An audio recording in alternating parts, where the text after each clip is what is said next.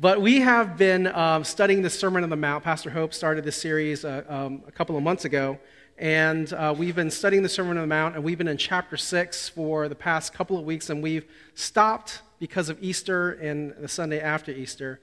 Um, but we've heard about good deeds, and we've heard about prayer, and now we're going to talk about fasting. And so before we dive into that, let's have a word of prayer. Let's pray together.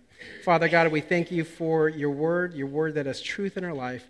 May it mold us and shape us to be the people that you have called us to be, the people that you have created us to be.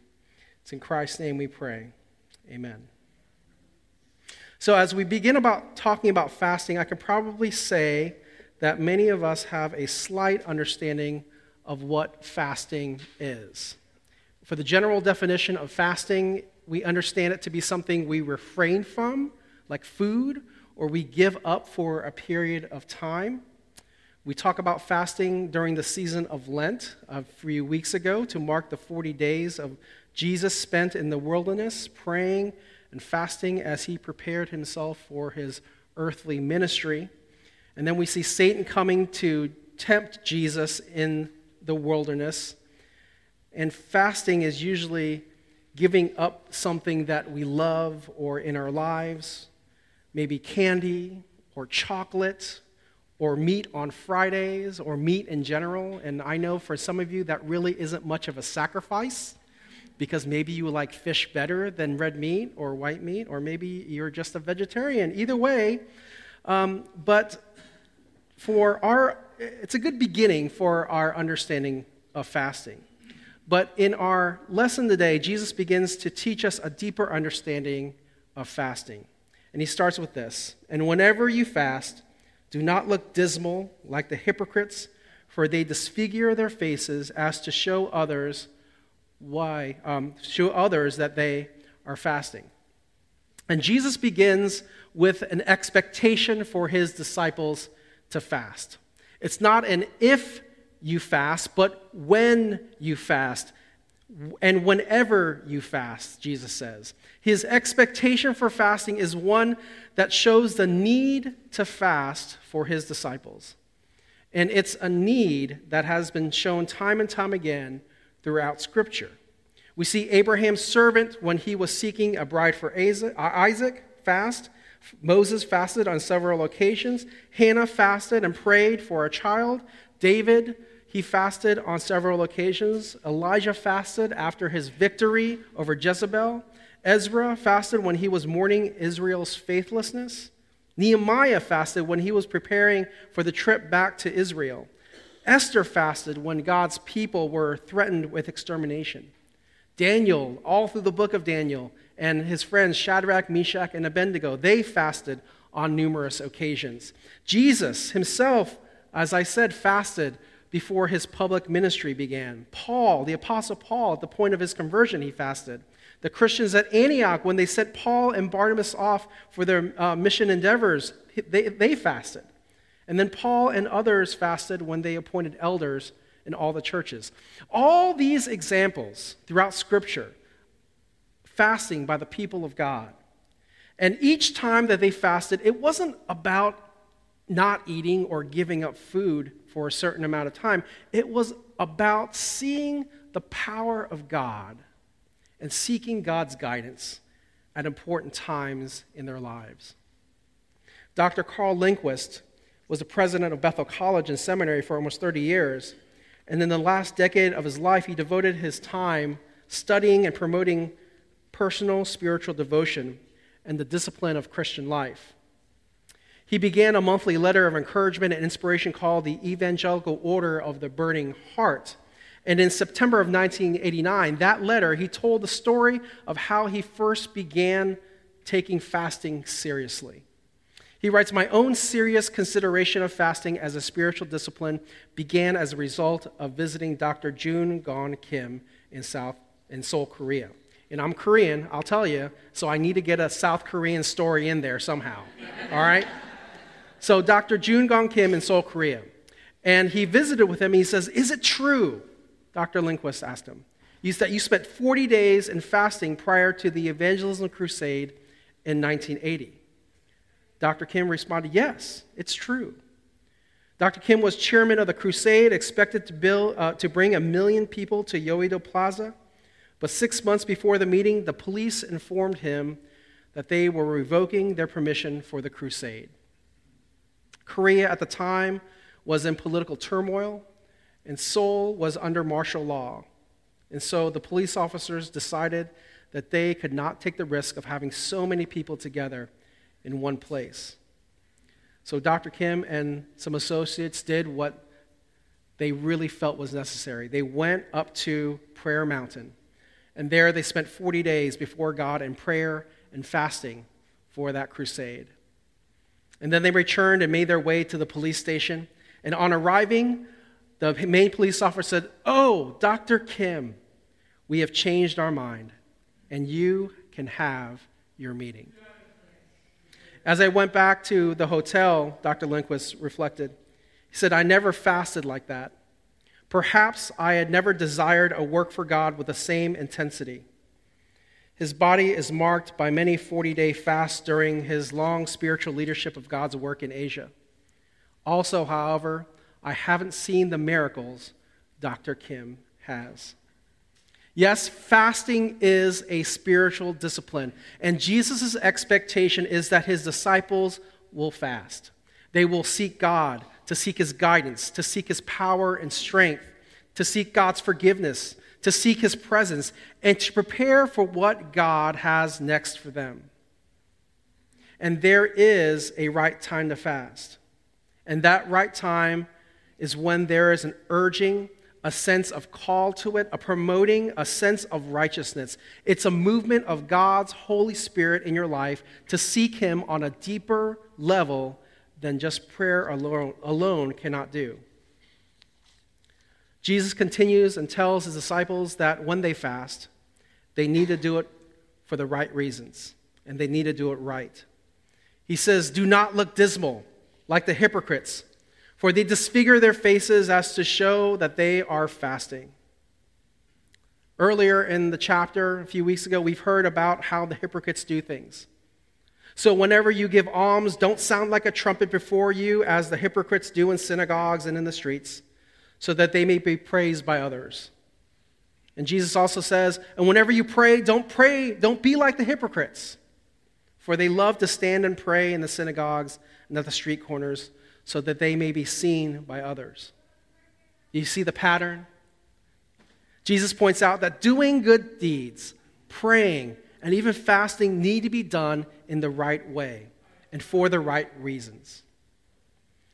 The, uh, to hear, uh, the, the thing that motivates fasting needs to be the heart of God, not the heart motivated by admiration of friends and those around them.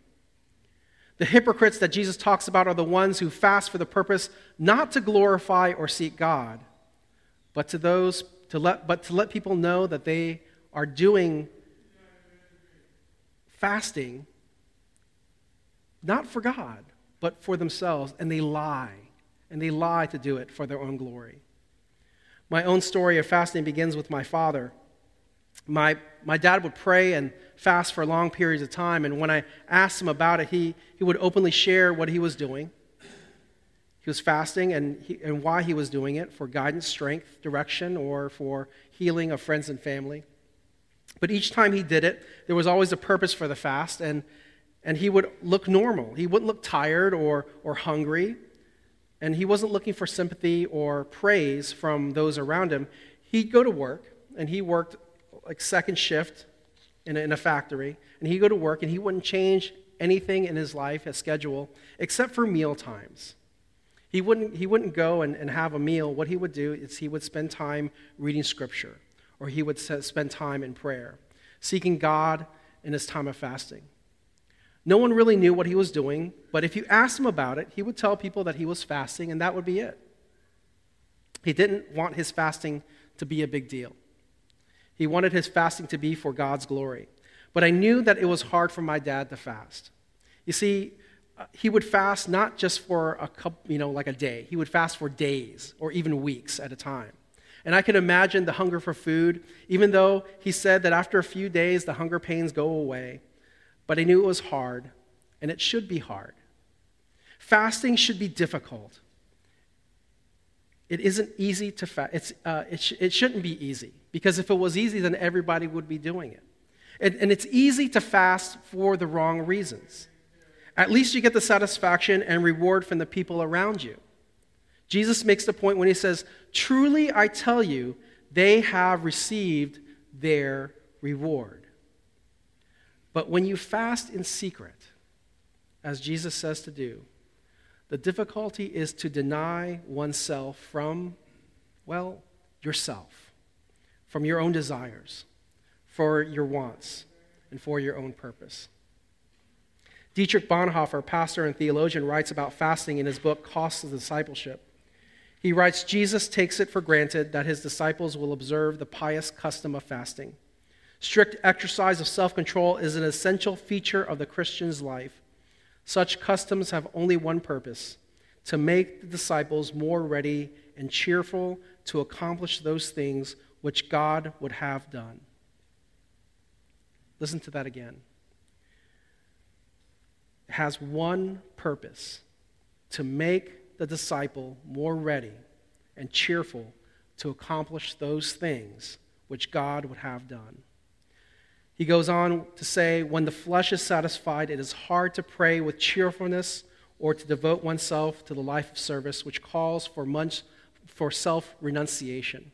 We have to practice strictest daily discipline only so that the flesh can learn the painful lesson that it has no rights of its own.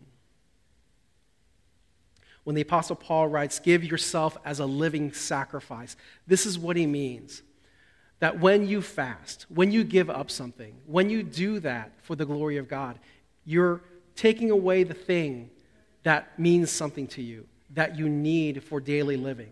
So, fasting is done to seek God's purpose, God's power, God's wisdom. And Jesus reminds his disciples the correct way to fast. He says, But when you fast, put oil on your head and wash your face so that your fasting may be seen not by others, but by your Father who is in secret. There's this phrase that has become popular in the past decade or so. It's called keeping it real. And what keeping it real means is not to be fake or influenced, but being true to yourself and your values, but more importantly, being true to innate values that all people acknowledge as respectable. So Jesus says, keep it real. Don't try to pass off yourself, your righteousness, your faith into an Oscar winning performance of woe is me, I'm so hungry because I'm fasting. That is not fasting. That's just not eating. And it's okay not to eat for certain reasons. Maybe you're trying the latest fasting diet that's become popular these days to lose a little weight. Maybe you're making political statement. Maybe you're choosing not to eat because what's being served really isn't that good. Or maybe like me, sometimes you skip a meal because you just get busy. But let's just be honest with ourselves. We can't pass that off as fasting, not from the spiritual sense. Because if we do, then it's just a lie. It's not faith in action. And it's also important to mention that there is a right time to fast. Like I said, fasting is done in an urging, a sense of call.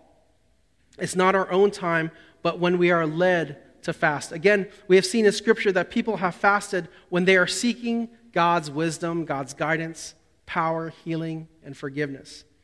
The urging from the Holy Spirit can be because of a need, and many times those needs are urgent and drastic and drastic needs and requires radical action. So fasting becomes focusing on God, His promises, His presence, and His power. Now, I'm not saying that we all need to take up this 40 day fasting from food. There's also an understanding of modern day fasting. Denying oneself could take other forms, whether it's a meal. I've had a friend who uh, once a week, instead of having a large lunch, he has a meal of simplicity, just rice and beans, or maybe just oatmeal. Maybe fasting from social media or from certain things that have become luxuries for you. Maybe it's fasting from consumerism. But whatever you fast from, the fast must be focused on God. Maybe it's taking away something that is distracting you from growing closer to God. Maybe the fast is something that is distracting you from praying for somebody that you love, something that's important to you, something that you truly need to seek God's guidance from. But when you fast, it must be partnered with prayer. And by doing so, we keep it real. Our real faith in God, our real purpose for the actions, and the promise that Jesus gives us by doing so. He says, Your Father who sees in secret will, will reward you. And the reward is not from acclamation from friends or family or acknowledgement of righteousness, but our reward will be God's power and direction in our lives, God's peace, God's healing, and God's joy for his glory. Let's pray together. Father God, you know, there are times in our lives where we try to seek you. We try to do our best to, to focus in on you and to grow in our faith in you. But we get distracted. Or maybe there are things in our life that we are trying to, to find healing for, find direction for. And we just don't know how to get close to you.